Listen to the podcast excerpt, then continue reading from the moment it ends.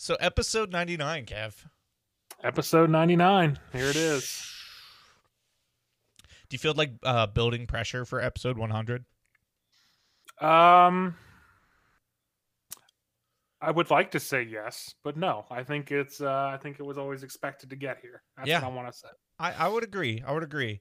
I there's a little part of me that didn't really think we'd get here, so I'm really excited that we did. Yeah, no, it's there was a couple times where I was like, you know what? Maybe I'll just step away. It was like once or twice. I'm like, no, but you know what? I enjoy doing it. I enjoy I enjoy spending time with you.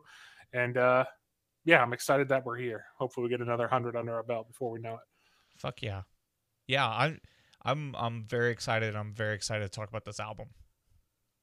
Yeah, no, I was uh I am too actually. I didn't know if I was going to be, but I am. So Yeah. Hey everyone, and welcome to Off the Beaten Clef. I'm not even gonna hit pause. You ready for this shit? yeah, let's go. Hey everyone, and welcome to Off the Beaten Clef. This week we are doing "Forget and Not Slow Down" from Relient K from 2009. Yeah, buddy. So let's get into it.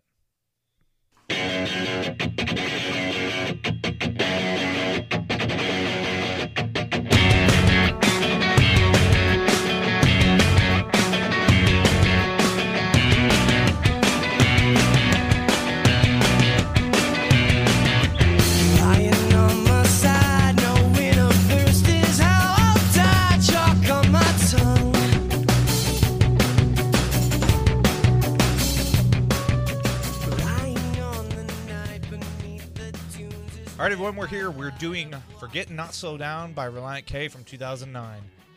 Uh, Kev, I'm going to get into your opening thoughts here in a second. I just wanted to kind of give some facts. I, I guess uh, I thought a lot more people knew Relient K than than they did. Like, did you know anything about Relient K before I gave you this album?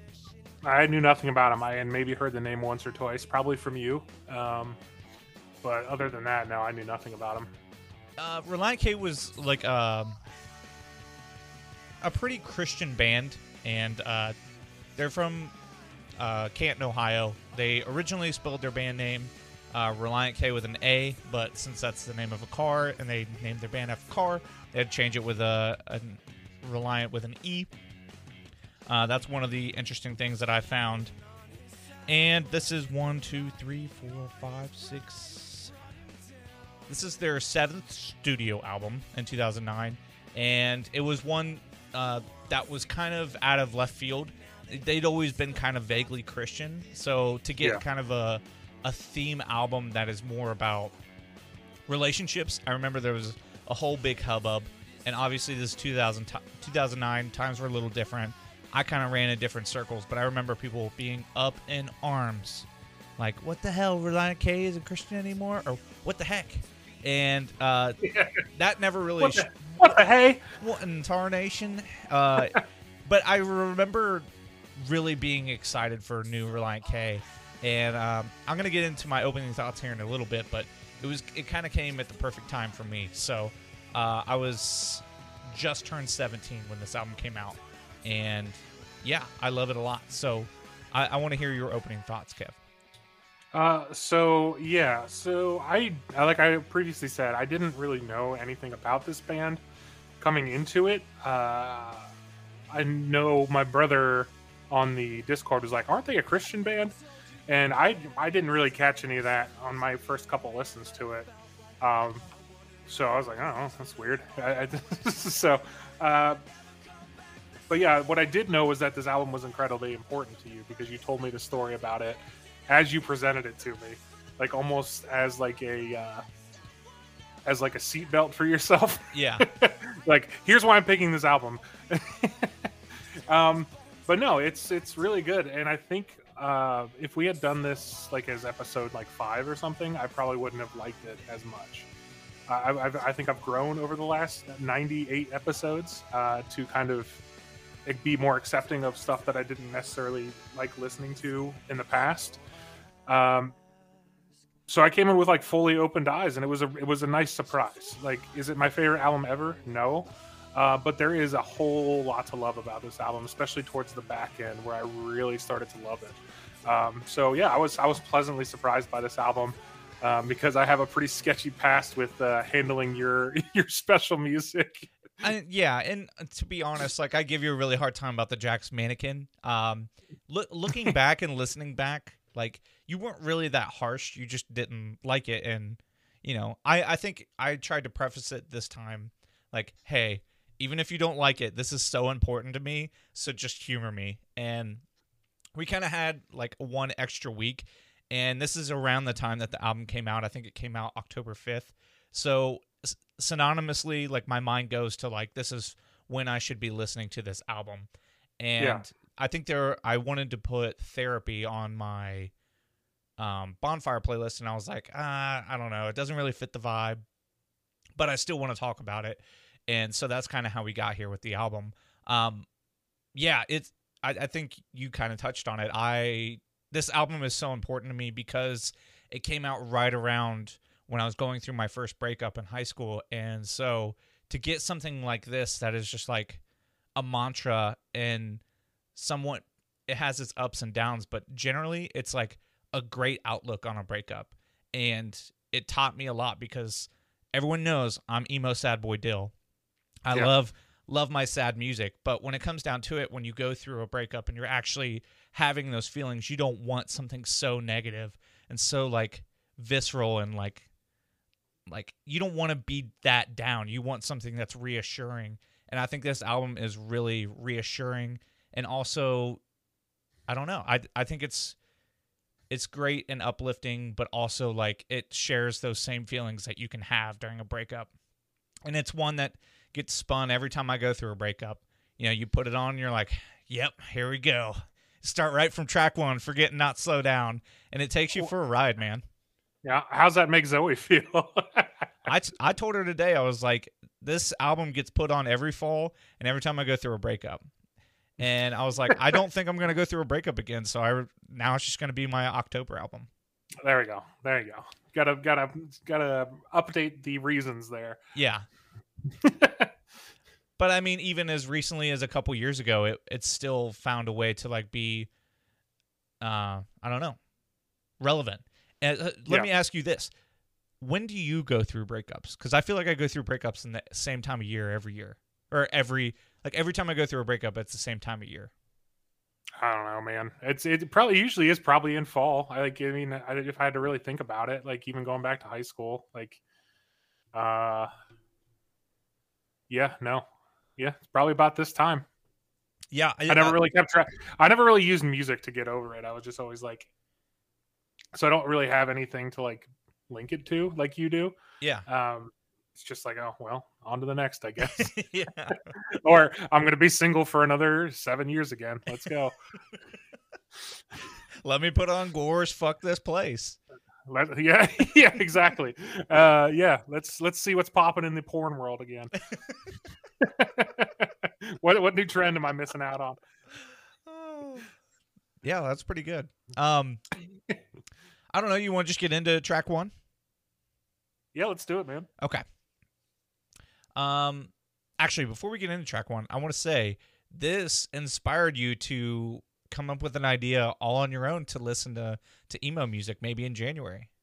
Yeah, so I came up with the uh, thought, like, you know, I've as I've been like opening my eyes to shit I just summarily ignored over the past 20 years like I should probably do like an emo deep dive see if I actually hate it or if it's if I didn't give it enough credit to begin with and I'm I'm leaning towards the latter there um so we are formulating ideas for Jada January kind of in place of our Beatlemania January from last year um, kind of doing themed months I think at the beginning of the year is going to be kind of thing going forward so you know something in January, metal, uh, feminist February, metal March, and then we'll figure it out from there. Yeah.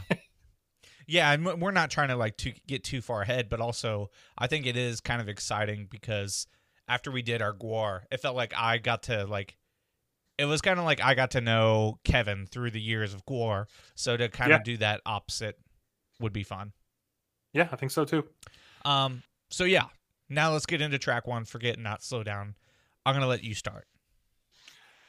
Uh, yeah. So, um, second one, not my immediately my favorite open. Just feel felt kind of basic, but it turns very quickly into like this high energy like pop punk jam.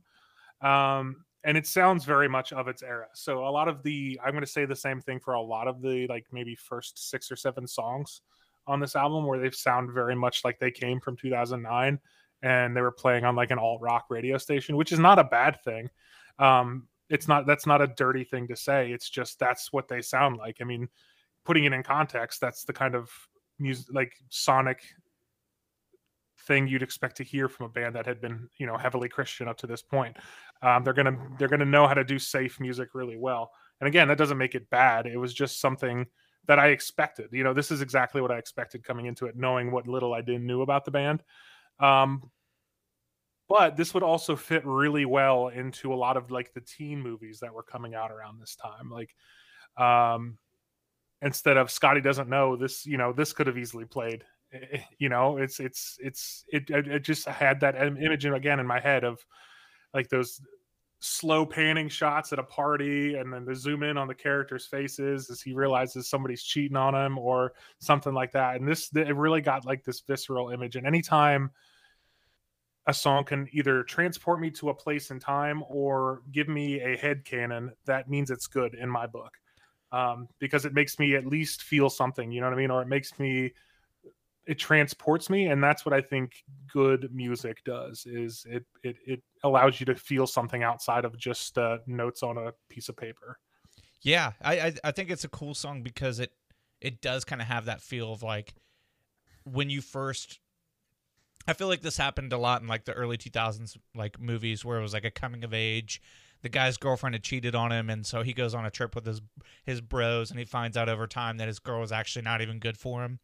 Uh, yeah, this would be a good song as they're like road tripping. Um, yeah it's it's it's a I think it's a good album opener because it's up up tempo. It says the album title very quickly, um, and it's an it's an indication of uh, sonically what we're gonna get from this album. The drums are pounding, and I really think th- this is the this is a new drummer for Relient K on this album, and I don't think he made maybe one or two more albums after this, if that. But um, yeah, the the drummer that came in just like he was pounding and like perfectly synchronizing with words like but what good would it if do do do do da da da da da Yeah. da da and like those kind of moments really make the the album like flow and i i think i was so nervous to show you this album because a i love how it's constructed b the the the material was really important but also like after you didn't like Jack's Mannequin, I didn't know how you were gonna feel about like piano rock, you know. And I love think, it. I think the his piano fucking rocks, and I, I watched a couple YouTube videos on how he did it, and it wasn't he played on like a true piano and not like on a computer piano because he wanted Yeah. it to sound organic, and I think it does a really good job. The pianos rock, the guitars are just what you would expect from Relient K, and it's it's exactly what you need. And uh I feel like this song is track one on the album because it's how you feel initially during a breakup. Once you get like the first couple days of sadness, you kind of get this like high, and it doesn't Yeah. last. But it's like you haven't confronted all the deep feelings, and you're telling yourself like everything's great. I got a new lease on life.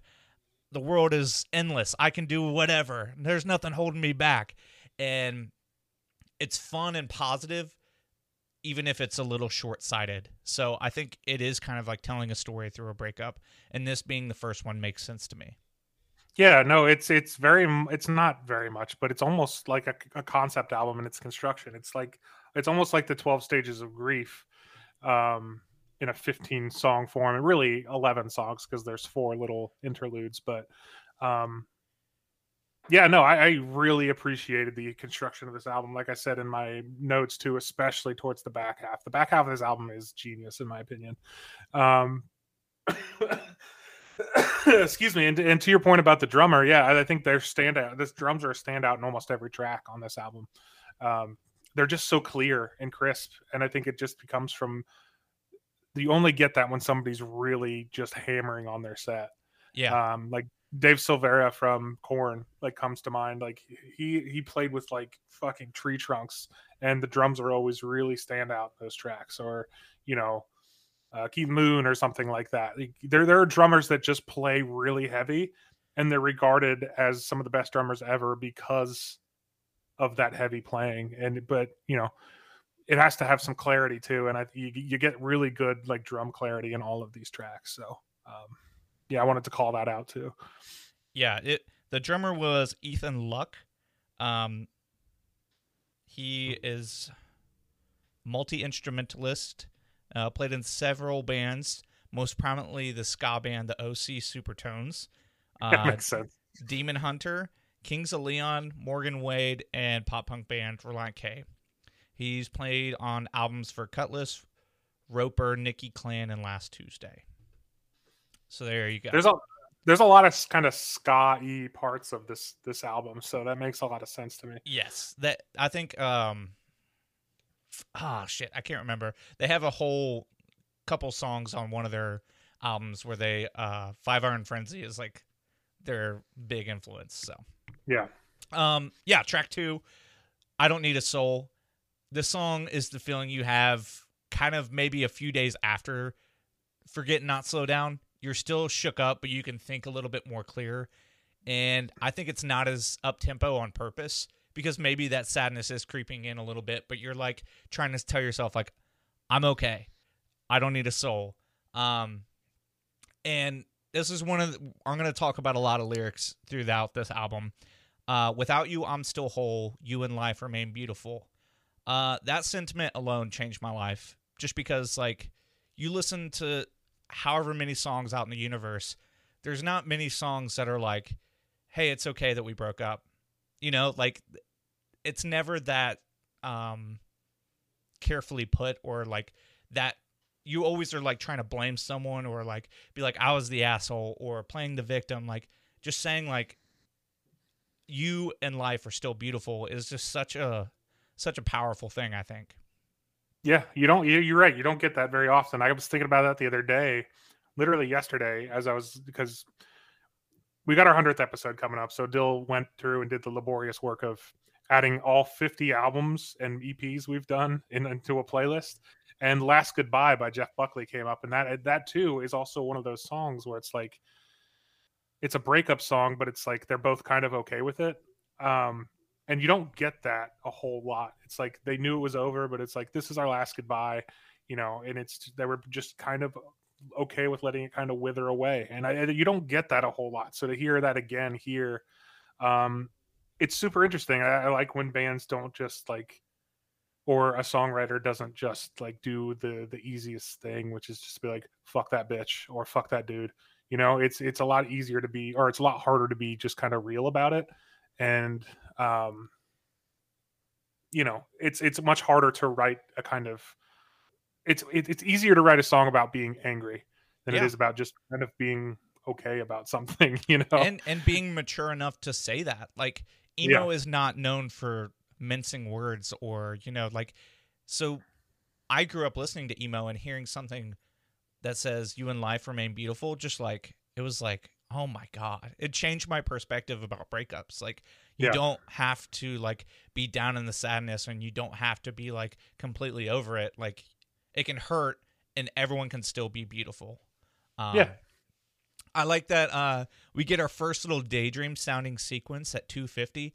Um, the vocals distort for maybe 10 to 15 seconds, and then we finish the song out.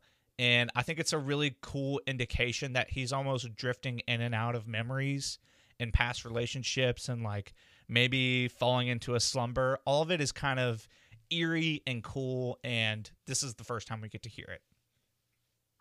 yeah no i uh i really kind of dug the nice little piano open um but it quickly that quickly gives way to like your standard pop punk fare right it, it's it quickly breaks away from the, the nice piano intro that kind of crescendos in um but it's still cool to have like it's not something i expected to hear necessarily in in this album so it was cool to have It- it's again it still sounds very much of its era which is okay um but the way space is used in this song and i've talked about it before when you can use silence effectively, it's it's really really dope.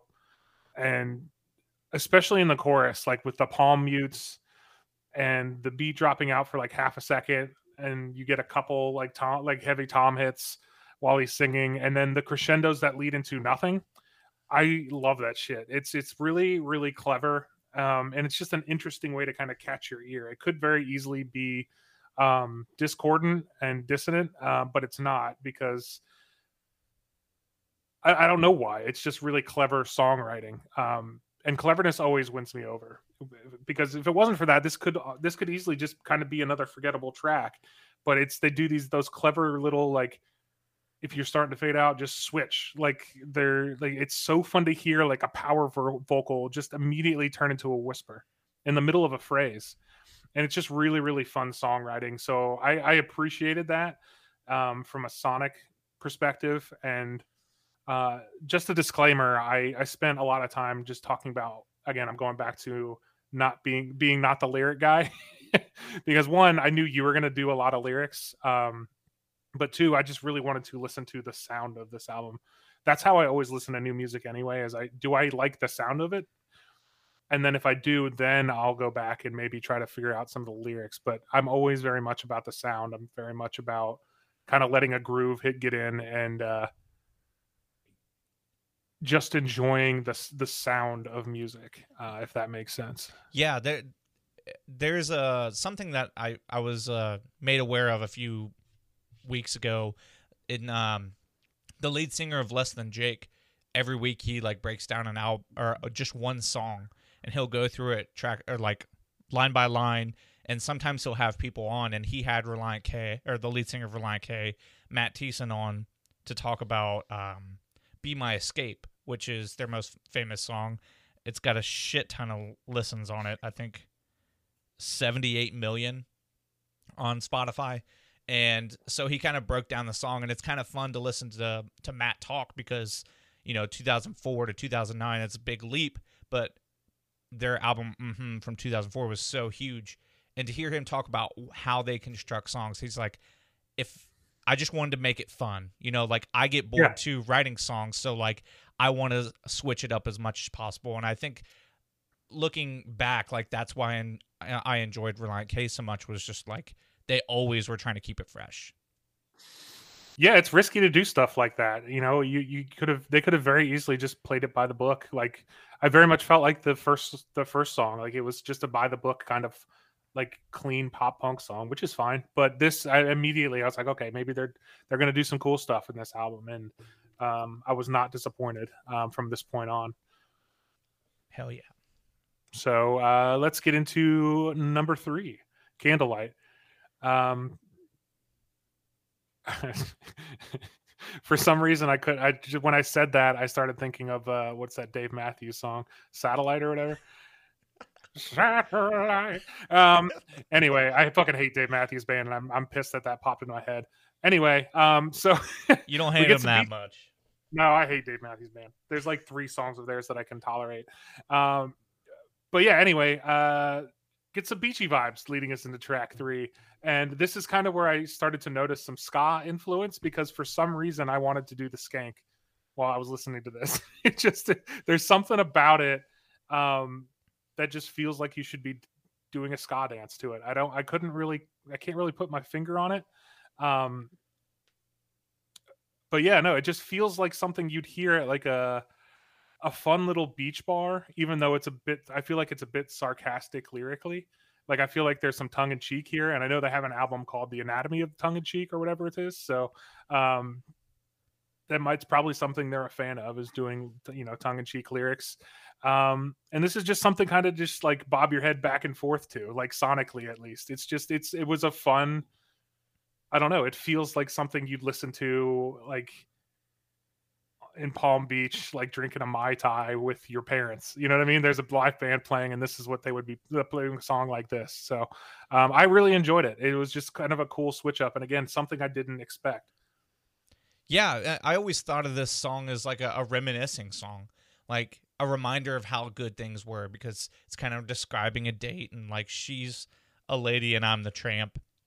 And I think they kind of try to like um make it sound like a Lady and the Tramp kind of um, backdrop almost. Like I don't were they in Italy, France? Where where was Lady and the Tramp?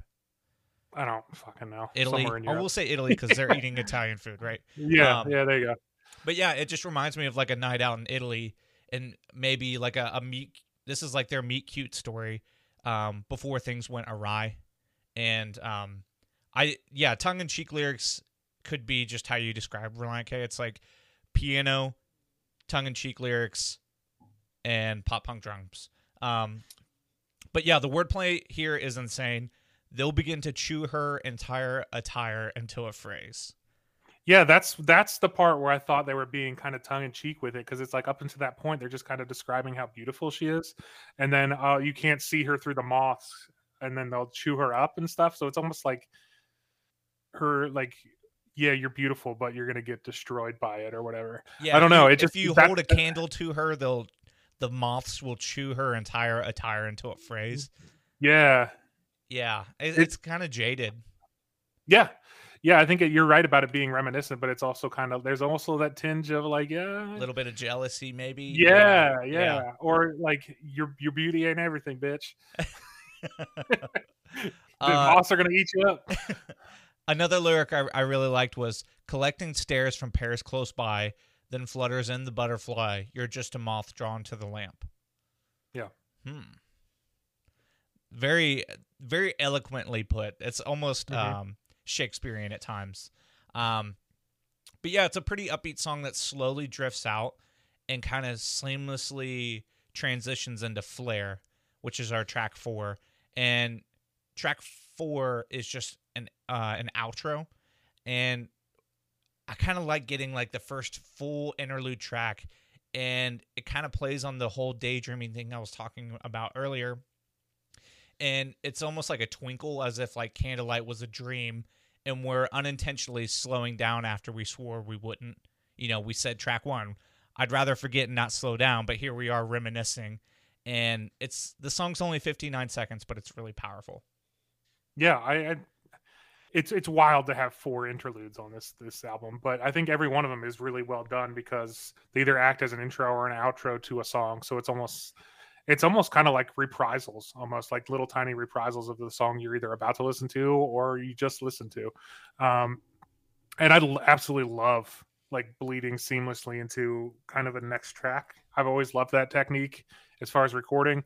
Um, and it's almost like he stared too long at this candlelight and it became like a, a flashbang and it stunned him that's kind of that's kind of the way i feel about this the way the pa- this is paced it's just like all of a sudden he realized he's like in a daze and like he's trying to come out of it and he's kind of like rocking back on his heels like just uh i don't know it just just a real clever way to have an outro of a song but having it separated as a separate track uh makes that shift in tone that much more uh concrete. It's just really really clever because it could have just been the end of the song and it might not have had as much impact but making it a separate track makes it that much more impactful. I think it's, it's just a really cool um production technique. It's not even really the song itself. It's because it is just an outro but it's just the production and the the thoughtfulness of an album construction that i really enjoyed with this this track quite a bit. Yeah, I honestly in high school I hated these outros and intros, but as I've gotten older, I've grown to love them just because it it makes the album flow so well. Because Mhm. as soon as you get out of Flare, when it's like so slow, and then you get that bass intro for for part of it, it just makes it Mhm. like it almost like rocks you back awake or something. Yeah, no, I and I, again, we'll, we'll just hop right into it for for part of it, track five. Um, and I love a classic punk bass intro.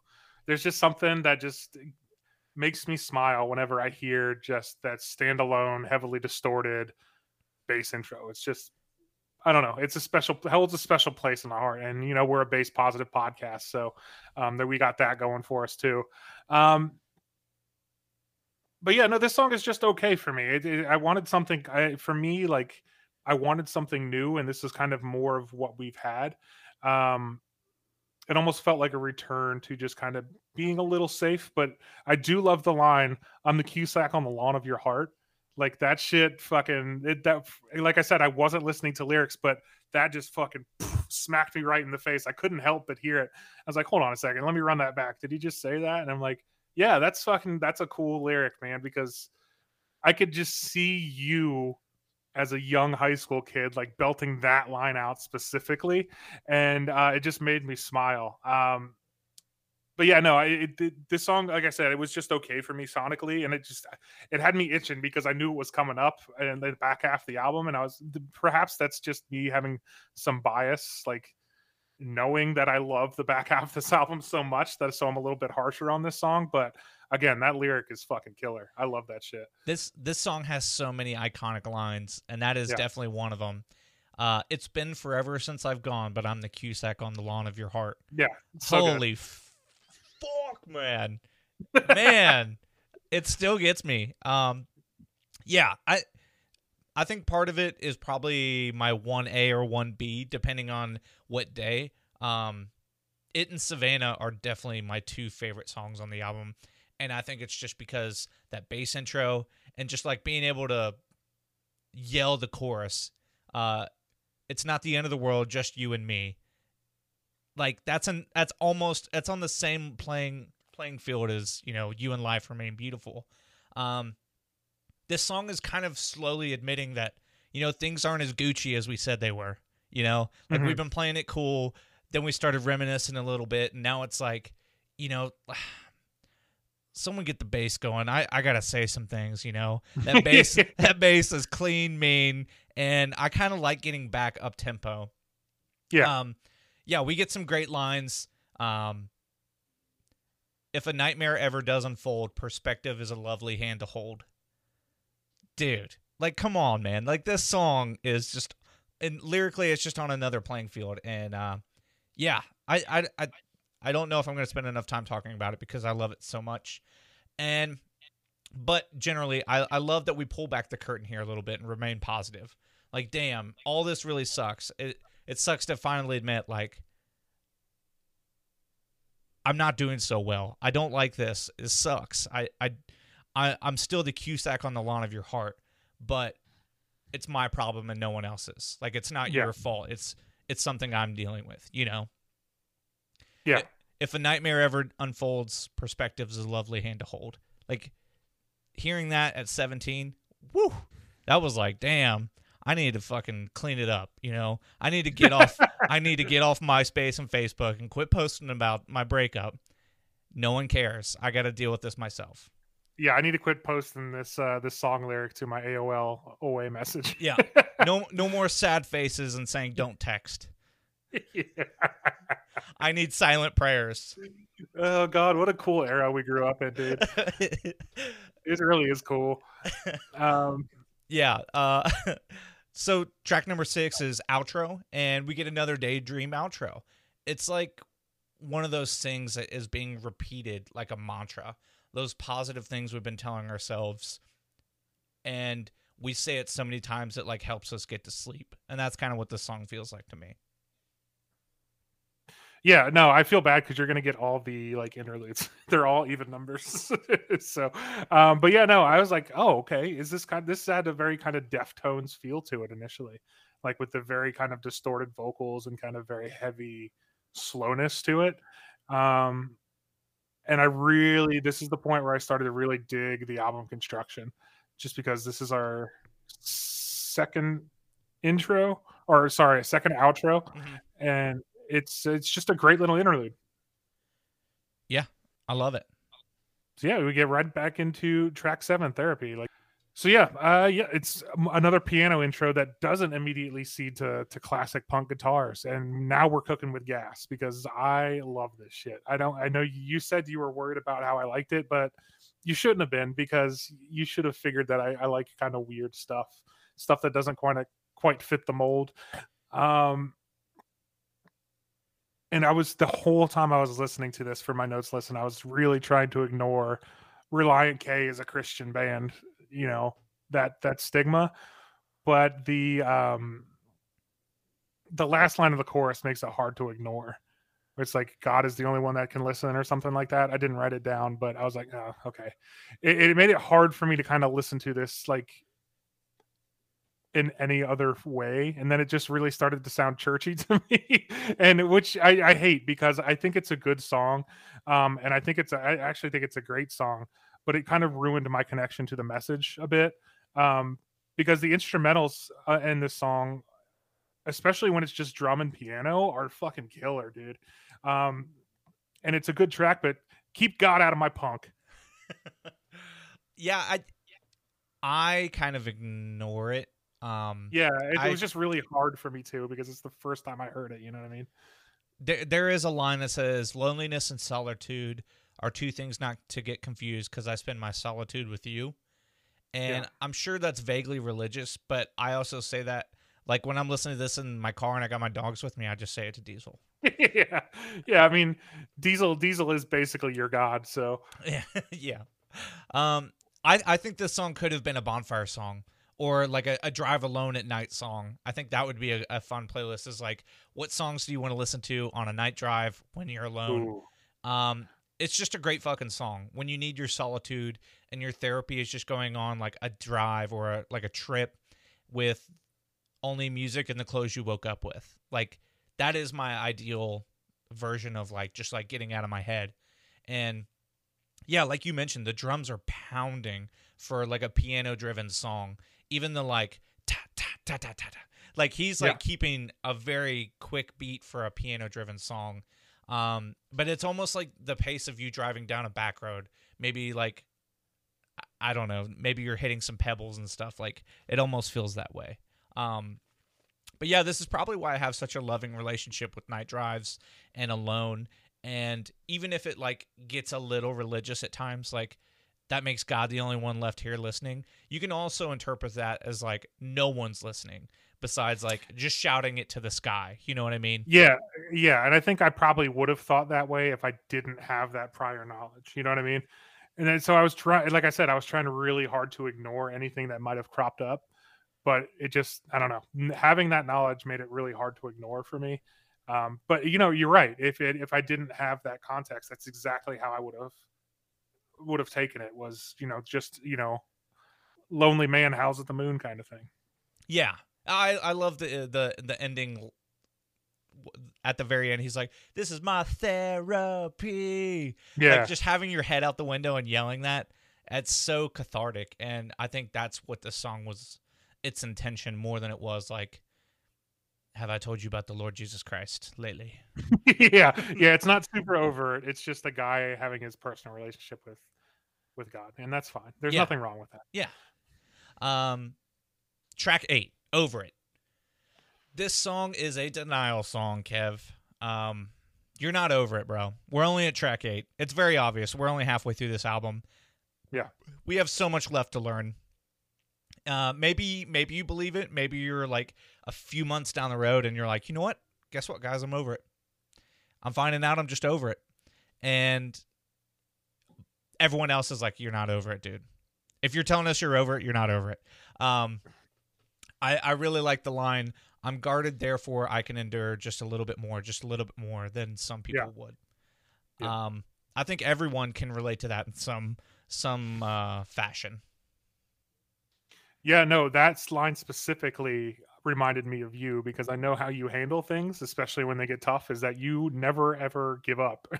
Even when you know it's already over, you're just willing to cling to something for the potential that it gets better. And I think um I think that was and uh, was a fun thing for me to hear, especially knowing how pivotal this album was in your life and I feel like that kind of I don't I don't think it informed that personality trait in you, but it's certainly it certainly struck a bell with you when you heard it. Oh yeah, Um shit! You've seen me with our friend group. yeah, dude. I- I hold mean, that together with with Tweed. Yeah, I've seen you I've seen you through breakups. So it's like I know how it goes. So um that's just it's just like a perfect Dylan line. Like you should have a t-shirt with that on it. or that should be like if you have like a card at like a social event, like have that quote. Like this is this describes me. There's nothing Um, wrong with me. I'm just I can endure just a little bit more. yeah. Um, but no, this is like the first time I felt it wasn't like stuck in 2009, and that's that's I dig it. Um, it's just a perfect spot for a palette cleanser too, right in the middle of the album. Um, and I love the little like fade out for the intro. It's just a, it's just a, again, they do these these little shorties pretty well. It So, almost sounds like a like a sleepy reprisal of Candlelight. yeah, yeah, very I was much. listening It's- to it today and I was like, is that is that Candlelight? Maybe like super slowed down. Yeah, yeah. It I only- can't. I did. I just. I can't get fucking Dave Matthews out of my head. is that satellite? Satellite. um, one more lyric before we move on. I won't go slow, and time can let the mind forget. Don't tell me you let go already. That's like, um, that's heartbreaking for a guy Mhm. that's like, I'm over it, I'm over it, and he's like, don't tell me you let go already. It's like, Mhm. oh man, that sucks. Like maybe Yeah. he saw his his ex like moving on or something, like on a date with someone. But yeah, yeah, Yeah, it's it's it's really easy to move on when you're both still single, but as soon as you know the other person starts really moving on, then it's like, oh fuck. Don't I guess tell I me you let go already. Yeah, yeah, it sucks. We've all been there. hmm Um, yeah, so moving into track number nine. And I'll just say right off the bat, this is far and away my favorite track on the album. And you, I, I was like, hey, guess my favorite album or song on the album, and you just couldn't get it.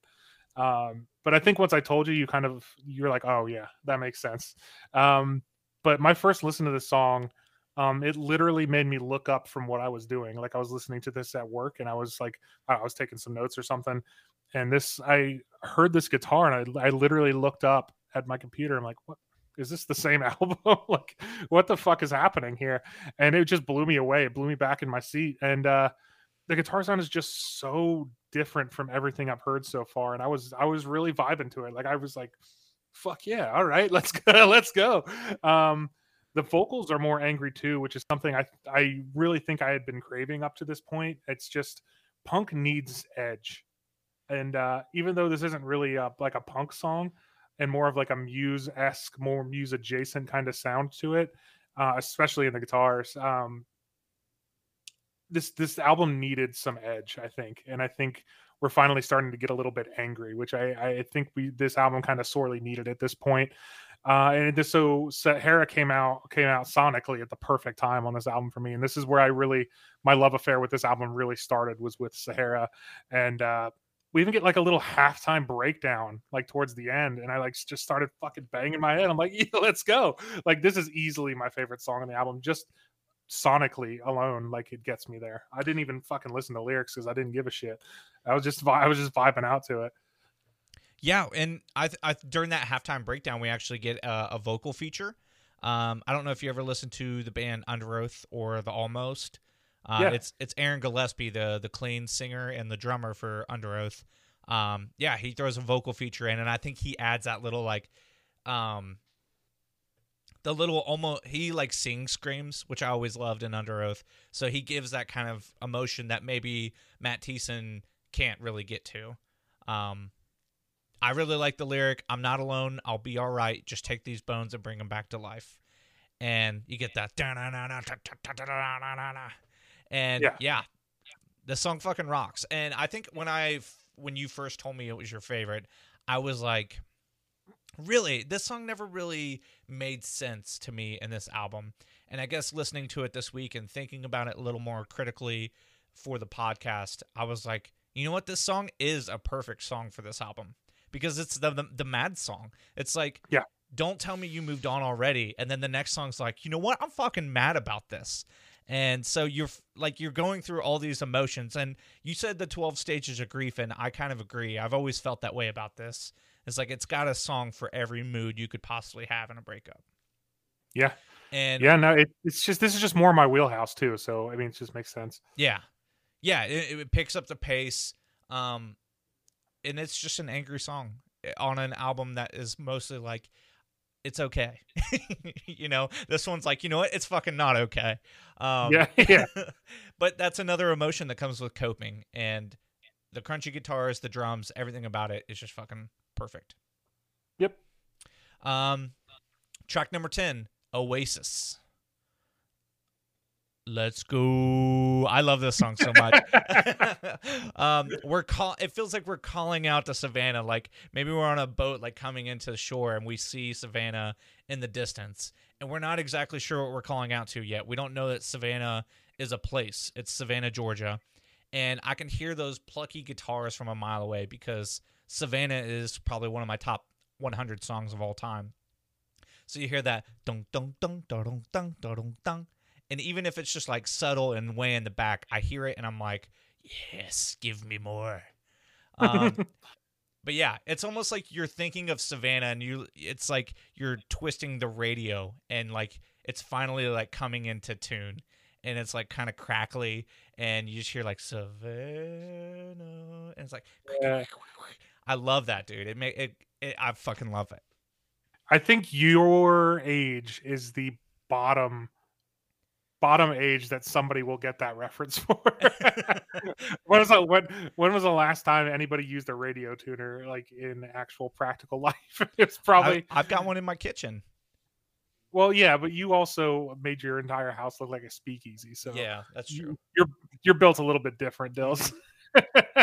um, but no, I I kind of feel the same way. Like Oasis is when I first wrote my notes, I was like, hey, I don't have much to say. But then as I started talking about Savannah, I started had a, I suddenly had a lot more to say about Oasis. It's um, it just sets up Oasis r- really fucking well, and it got me ready for just a wildly different track that's coming up. It's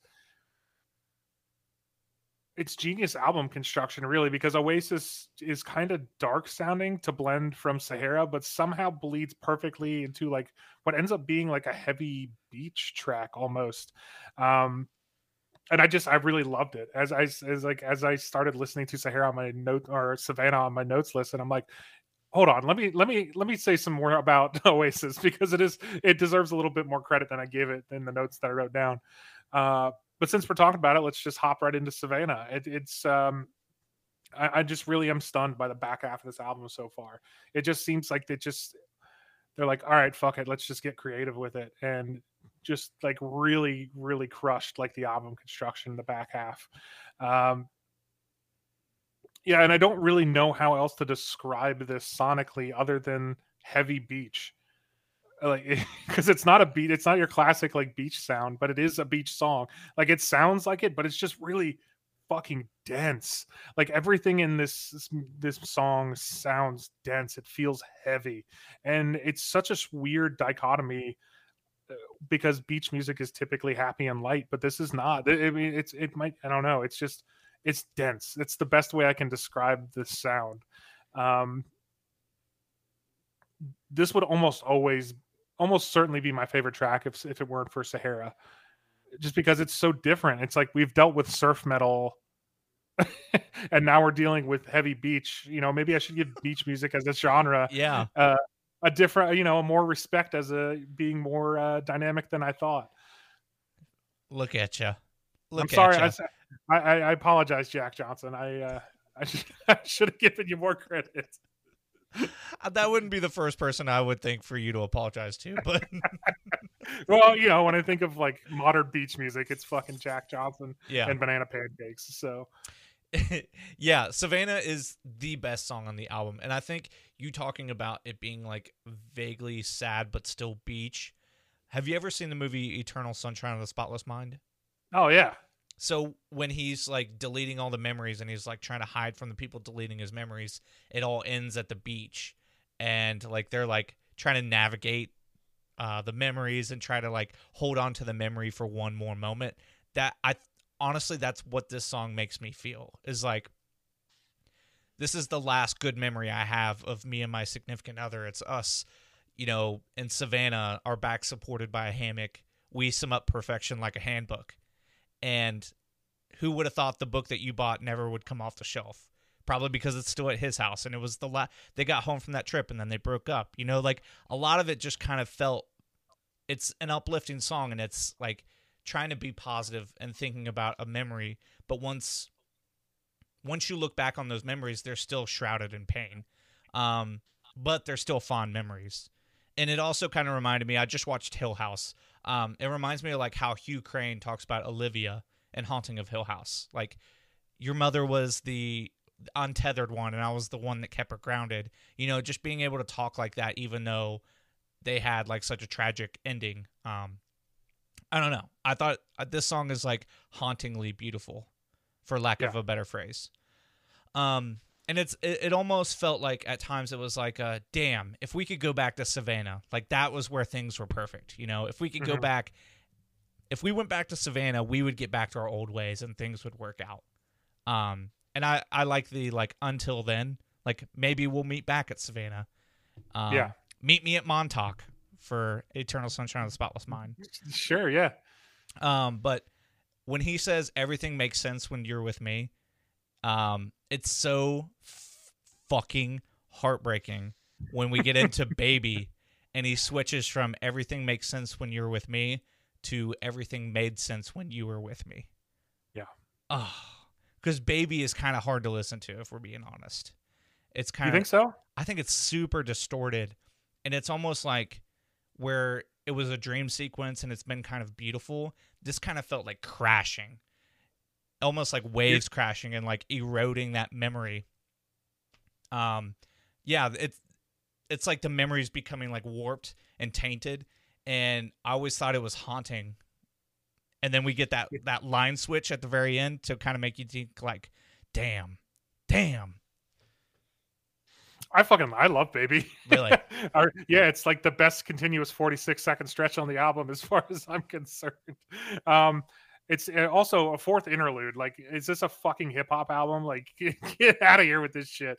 Uh, is this new metal? What are we doing here? Um, I, I, yeah, it's like I don't even care because I did. I think it kicks ass. I kind of like that moment of madness, kind of crashing down feeling that this has, and uh, yeah, no, I, I dug it as as much as I could dig a 46 second track. I dug this track. yeah, So I don't have much more to say about it other than it.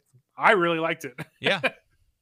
um, th- again, that kind of uh, illuminates our difference in tastes quite a bit. I think it's just that you find it hard to listen to. I fucking love it. Yeah.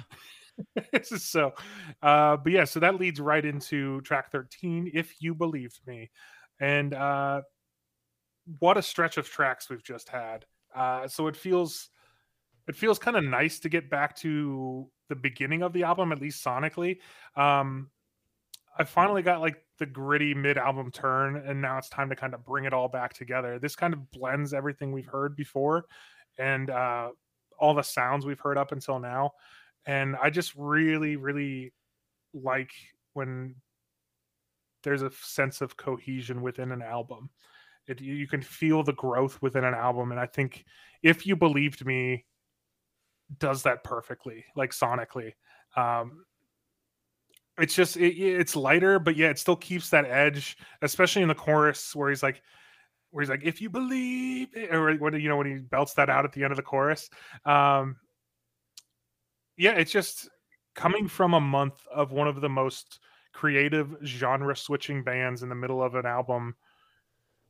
It's it's always nice to hear bands just kind of embrace that madness of growth within the context of an album, even. So, I think you know I, I was. It was just really nice to hear um, them kind of blend everything they've done up to this point.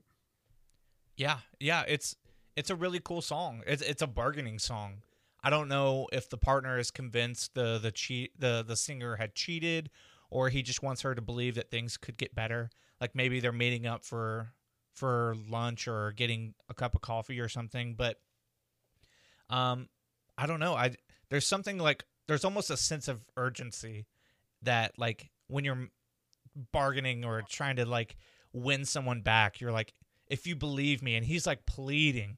I think it's really really cool. Um there's a line i can still invade your thoughts when you're not with me.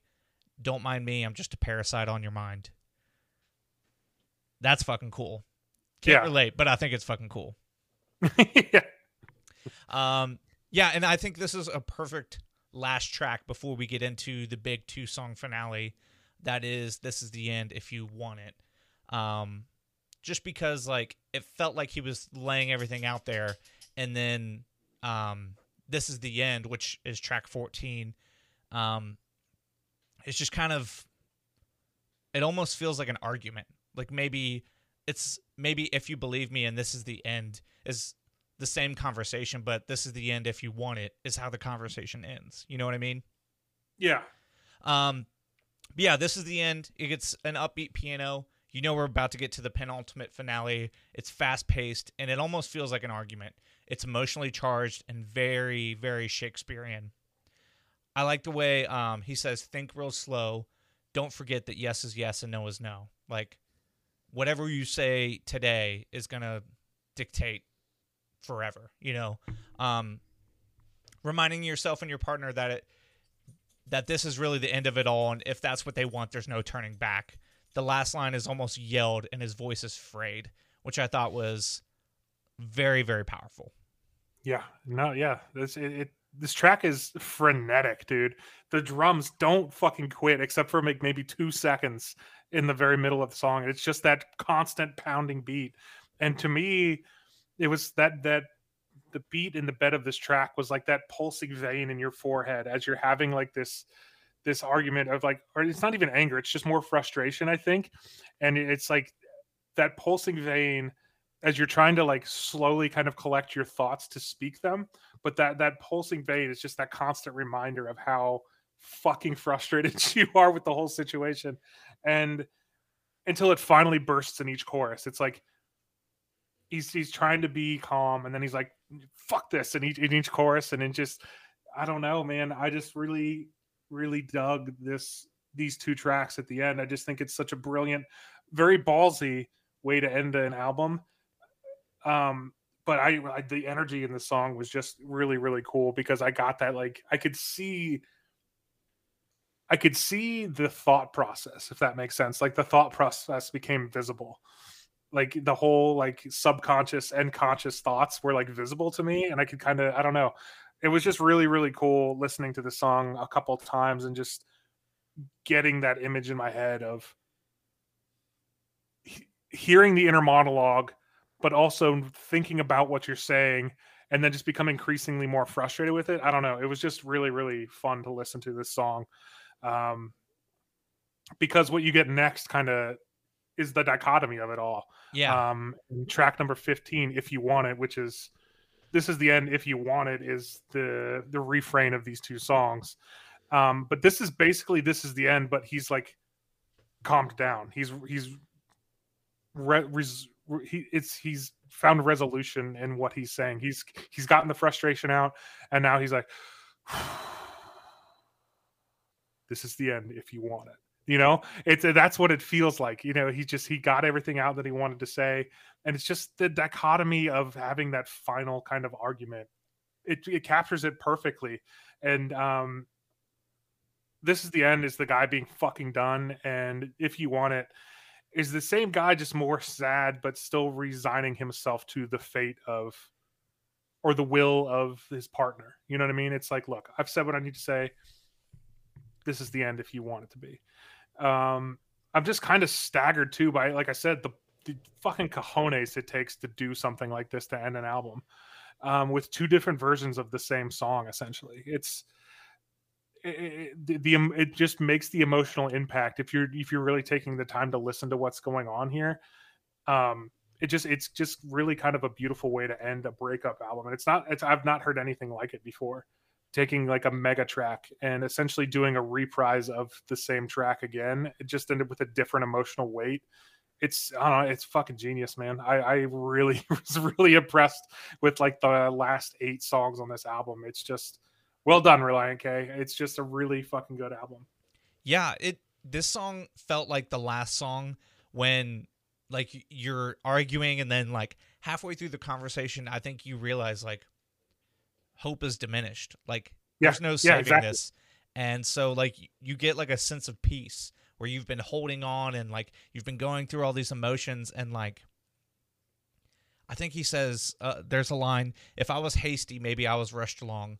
I won't move into little boxes and then not get the itch to move on. Like if this is it and this is really over and I think at this point maybe maybe it's been over for 6 months but like this is really the end.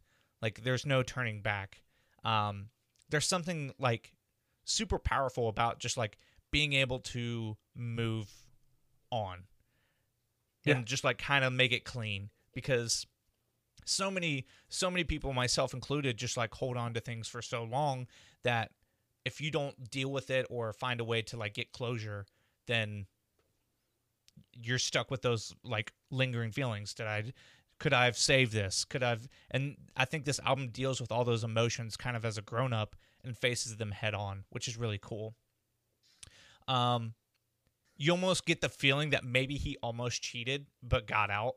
Because he says something about i i took the fire escape and made it out alive or i looked the devil in her eyes or something like that. Um Mhm.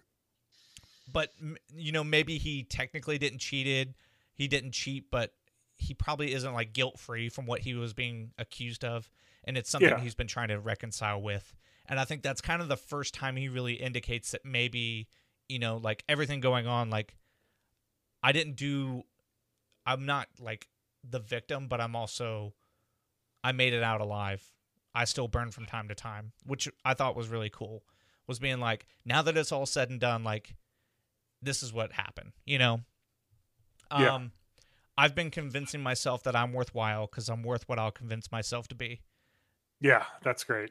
what and you know i there's a lot of really good like reassuring lines in this album but that was one when i was like 17 i was like i gotta be positive man. I i you know your your mindset really dictates where your mind can go. So i'm gonna i'm gonna be what i can convince myself to be which is a really cool sentiment and i don't think relient k really gets enough credit for being like an optimistic band for people like me who grew up listening to them. and I started listening to them in like youth group. So it's kind of cool to have gone from like hearing them when I was 12, 13 years old to like needing them when I was 17 without knowing. it. Mhm. So uh, I'll end with the last line on the album Nourish back to life by life alone, with one shake of the mane, regain the throne.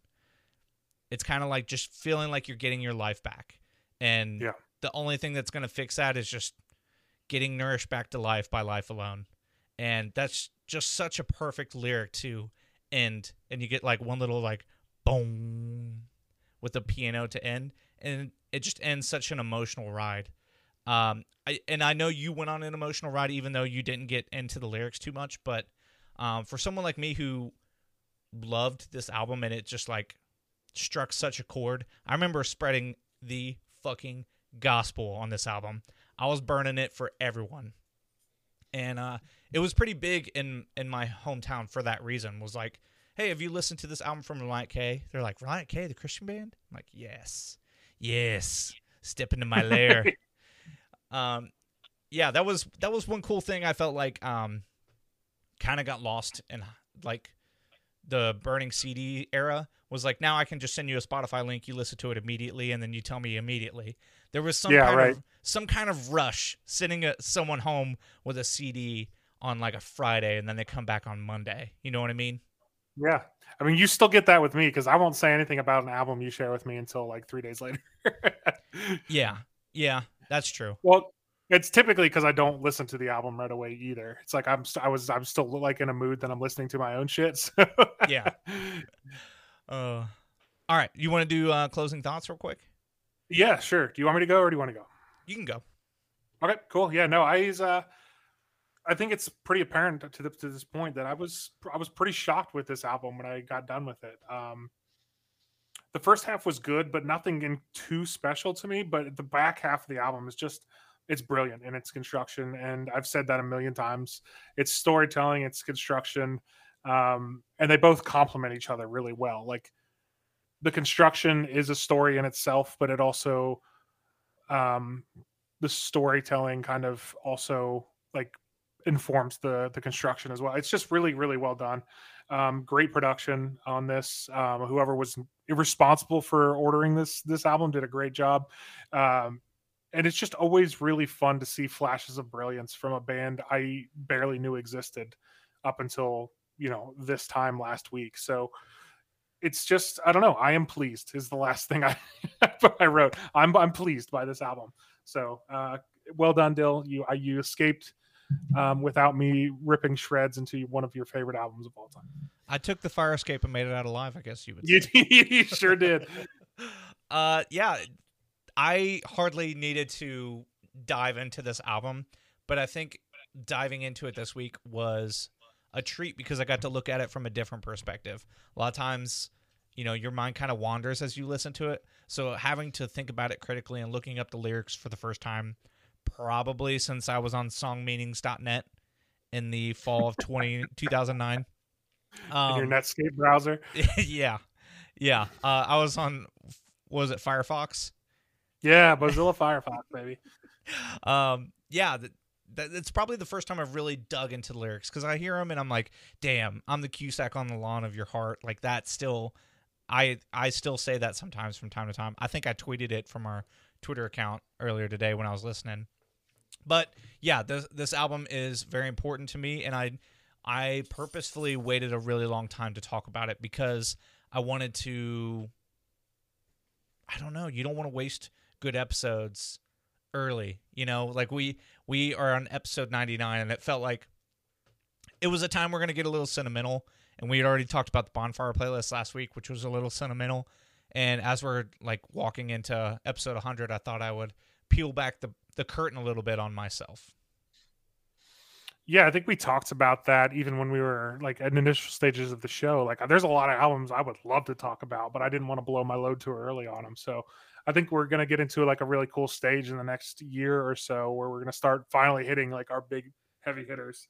Um, I got I got one you know one big one out of the way with the Gwar deep dive, so I don't we don't ever have to talk about Gwar again. But um, yeah, I think it's I think we're finally done enough like weird shit. We can just start doing our stuff. You know what I mean? And I think that's cool. So I think we've we've broken each other down enough to where it won't be as scary to show like the Yeah. stuff, the albums that really mean mean a lot to us. yeah and i, I don't think we're as critical as we used to be if i'm being honest like Uh, even listening back like we i feel like we hear a lot more and we can we can talk about it a lot more but it felt like we were like going out of our way to like either love or hate something I think we're just more musically literate, is the way I would put it. It's just we're more literate in things we weren't necessarily used to listening to. yeah Um, so you can you can kind of find nuggets that you like in everything. Uh, Mhm. I've always been a big believer in that. Even like with a lot of the country that I hate, I understand why people like it. You know what I mean? Because I don't know if you're if you're able to make music, that's a cool thing. Yeah. and that should be respected just on that base level. So, um, yeah, it's just I think it's maturity and just being more musically literate. yeah except As, as except satellite by dave matthews you know, fuck yeah, dude. Dave, Dave Matthews sucks. I'll, uh, most most jam bands suck for the most part, and even though I love OAR, but uh, that's more just because I listen to him drunk in college all the time. Uh, so um, that's a that's a different different fish for a different day. That's not a real saying, but uh, you know, you get what I'm trying to yeah say. Uh, yeah. Um, that's it. Let's move into songs of the show. let's do it Uh, do we want to do audience submissions first? Yeah i've got, I've got masons pulled up if you want to do that one first Um, yeah, Yeah, let's do. Um, I'm trying to. I didn't. I gave all these songs one listen, so I'm not gonna have a whole lot to say about them. Uh, Mason's song is Tommy's Party by Peach Pit. Uh, it's from their first album, I think 2018. Um, he says nostalgic and plenty of heartbreak wrapped into the last song of Pe- Peach Pit's debut album. It's also the song that got me into the band. Um, Yeah. yeah, he kind of fit the theme of uh, the album we picked this week, so it was kind of cool to get a, another song kind of in the same vein. Yeah, just a nice, easy listener. Um, which you know that's what Peach Pit's known for. Just for a little, little. uh What's what's the word I'm looking for? Uh, I don't know. Mason went and saw Peach Pit last night. Yeah. so that's that's that's where that pick came from. Yeah, More than likely. He survived the hurricane and now he's able to listen to music again. Yeah, lived through a hurricane. Was at Disney a day later. So, um, the dude, the dude's a dynamo. Can't Uh-huh. be stopped. So, um, yeah. So next up we have Ben's pick, um, which is first place by MoonDeity. Uh, ben and I have been on a huge funk kick. Like, it's it's it's taken over our um release radar. I know you you probably aren't a huge fan of it, Dil, but it's just it's so fun for Ben and I to be on like what feels like the next big wave in electronic music. I feel like you're going to start hearing a lot of this stuff kind of infect. It always happens in live sets first. Like people will try out kind of something that's. I mean, funk's been around for a little bit, but it's. I don't know. It feels like it feels like it's gaining some more steam, and the artists that do it release tracks every fucking week. So it's just it's everywhere. At least for mine, from my perspective. Um, and MoonDeity is one of the best. Uh, but here here's Ben's email. Uh, Got to go fast. Uh, moving at the speed of funk to get this email in. Uh, MoonDeity is moving up my charts quickly, and this track, first place, is a good example of why. Hastily yours, Benji, Columbus, Ohio. So um, I, I love this track. I love MoonDeity. I told Ben it was my goal to get MoonDeity on his release radar every week. This is an absolute fucking rager in the car at night. Like it, the bass thumps. It's just I don't know. It's fun. I love funk. It's it's it's music for drifters. So you got to be driving at night to really appreciate it. Yeah, yeah. This song it, it bangs. I'll give you that. I'll give you it. Yeah, yay. I don't love it, take but it. it bangs. It bangs. That's all you need. It's, it's sometimes it's just that simple, man. Uh huh. Sometimes it ain't that deep. Yeah. That that's a Uh, that's a callback to a very early episode. Yeah, yeah. I remember fucking loving that quote when you said. I don't even remember what the full quote was, but it was. It was just like fucking. sometimes you're sma- you're standing in the uh the shallow end of the pool because it's not that deep. Yeah, that's what it was. Like, oh, I love that. Yeah, it's fucking great. That's that's stuck with me, dude. I I use that shit all the time. Um, yeah, just uh, I don't know. I'm obsessed with funk, and so is Ben. So Yeah. Um, I will do mine if you don't mind. Um, so my song of the show is "Father" by Sabaton, and TikTok is the strangest place on earth because Sabaton has no business being popular on TikTok, but one person posts because it's it's power metal, so it's geeky and it's weird. Um, but it's funny if used in the right context. Like people had because it's it, it's like march it's like war marching music. Um, and so you put that over a video that it doesn't necessarily belong to, it becomes funny. And I don't know. I, I think people are like that always starts out on TikTok, and it's like, oh, this is this song is funny, and then people are like, oh, this song actually kind of bangs, and then people like get into the band, and like that's how like I discovered funk is because like I heard a Henson song, and I was like, that's kind of cool. Then I started hearing it again. I was like, this song kind of kicks ass. Let me figure out what this is, and um, I feel like that's kind of happening to Sabaton a little bit. This song is super goofy. Um, it's just power metal. It's geeky. It's about some sort of historic thing. Who gives a shit? Um, it just it's epic and cool, and it's everything I love about metal. Yeah, yeah, I agree. Nerdy as hell. Any, any anytime uh, a chorus goes do do do do do do do do do do, it's like like you, you you can like pound your fist on a table to it. It's like fuck yeah, let's go. uh huh. The metal metal's the best. It is. It I I hardly ever want to drink Jameson, but yeah, when that song when a song like that comes on and there's like pounding, you're like, you know what? Dust off the Jameson. We're doing it. Yeah, I want to drink fucking mead out of a horn, out of the skull of an animal. Yes. That's that's what Sabaton makes you want to do. They're like this song sounds like uh if Rammstein spoke English. Yeah. Like that's kind of Yeah. it's kind of the feel to it. It's just it's fucking cool. Very cool. Um, my song of the show is "Hair" by the band Regulate, and Regulate is a hardcore band, and they just put out a new album. I am so stoked on it, dude. It is unlike any hardcore album I've ever heard, and it kind of feels like they're getting a little bit more rock. So there's hardcore songs and then there's rock, but even the hardcore is like super well constructed. It's it's it's verging on like hardcore rock. I don't know. I I can't really put my finger on it, but Hair by Regulate is such a different song from the album. The first time I heard it, I was like I was floored. I was like, "Whoa, what? He's singing? Like he's not screaming, he's singing." And like such a cool song that almost sounds like um Smooth Criminal. Uh it's kind of got like a guitar riff that reminds me of um is it Alien Ant Farm? Yeah. Yeah. their cover of Smooth Criminal. That's what it reminds me of. But um, yeah, there there's a three song stretch that starts with hair, and then there's a an, an interlude, and then they go into a song called You and I.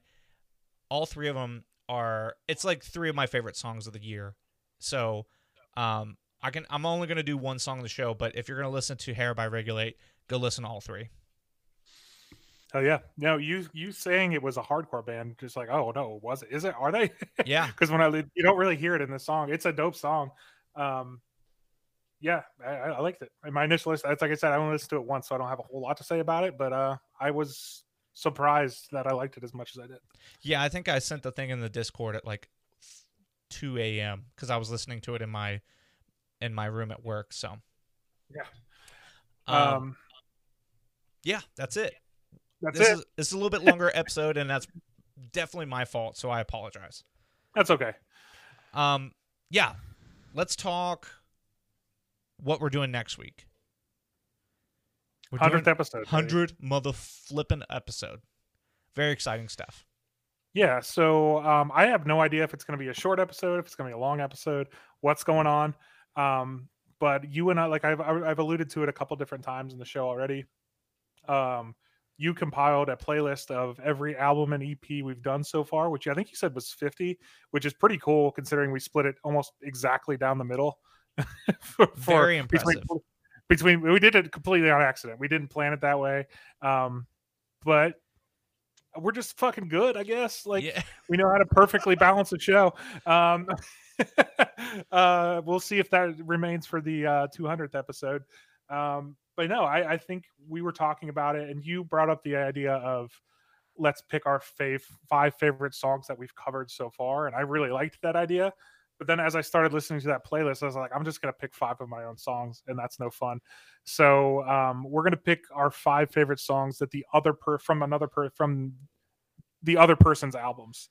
So I'm going to pick five songs from albums Dil was brought up. He's going to pick five songs from albums I've brought up. I expect five Thumpasaurus songs um, out of Dil. don't hold your breath. uh, I've actually had a lot of fun trying to figure out what you are going to pick. Um, I also want to give the added rule like if you were a guest on an episode, you're not allowed to pick a song from an album you were breaking down on that show. Um, so Ben, that excludes you from Avicii, Daft Punk. Um, I think you were on some playlist episodes, so those are not going to be part of it, but it makes it a little bit more challenging for the the songs of the show submissions as well. So Yeah, and, and we're gonna do it in person, which is gonna which is always electric. I, I always have so Yeah. much fun doing in person. Uh, Yeah. And we got some other special things that we have in the works. Uh, I know we've mentioned merch, and we will tell you more about that next Monday. mm-hmm. So yeah, um, if you want to check out that that playlist that Kevin was alluding to, if you have a favorite song or favorite album you want to tell us about, uh, hit us up on Instagram at Off the Beaten Clef. Our Twitter is at Off Clef. Um, we have a Gmail, off the beaten clef at gmail.com, which we love getting emails. And uh, our Discord is going to be in the show notes. Uh, and we are always looking for for new guests and new people to come in and, and join the fun. Um, it's been a lot of fun being on Discord, and yeah, we've got a lot of fun stuff. And besides drafting, we've got some other fun stuff that we're going to be doing in next week's episode. So if what we said didn't sound that enticing, just come on in. It's a hundredth episode, and uh, it's almost going to be like a birthday party for us. yeah, it's gonna be fun. I, I'm gonna enjoy doing it. It's uh, and by the way, if you even if you don't want to fucking submit something, listen to that playlist anyway because it's fucking good. Like Yeah. it's uh, it's really good. It's We really a good- diverse for Yeah. Sometimes it Yeah. didn't feel like we were being diverse, but listening through it, it was like, damn, we've really covered a lot of ground. yeah we've done some some off the wall shit for sure so um but it, it's all good like it, it just feels good to listen to Yeah. And I think it's right around our two years as well. So uh, it kind of works perfectly. So, um, yeah, be on the lookout for that next week. Uh, we'll be posting a few things along with this album. Um, so check us out on the internet. yep And we'll see you Sorry, guys. I we'll see you guys next week. bye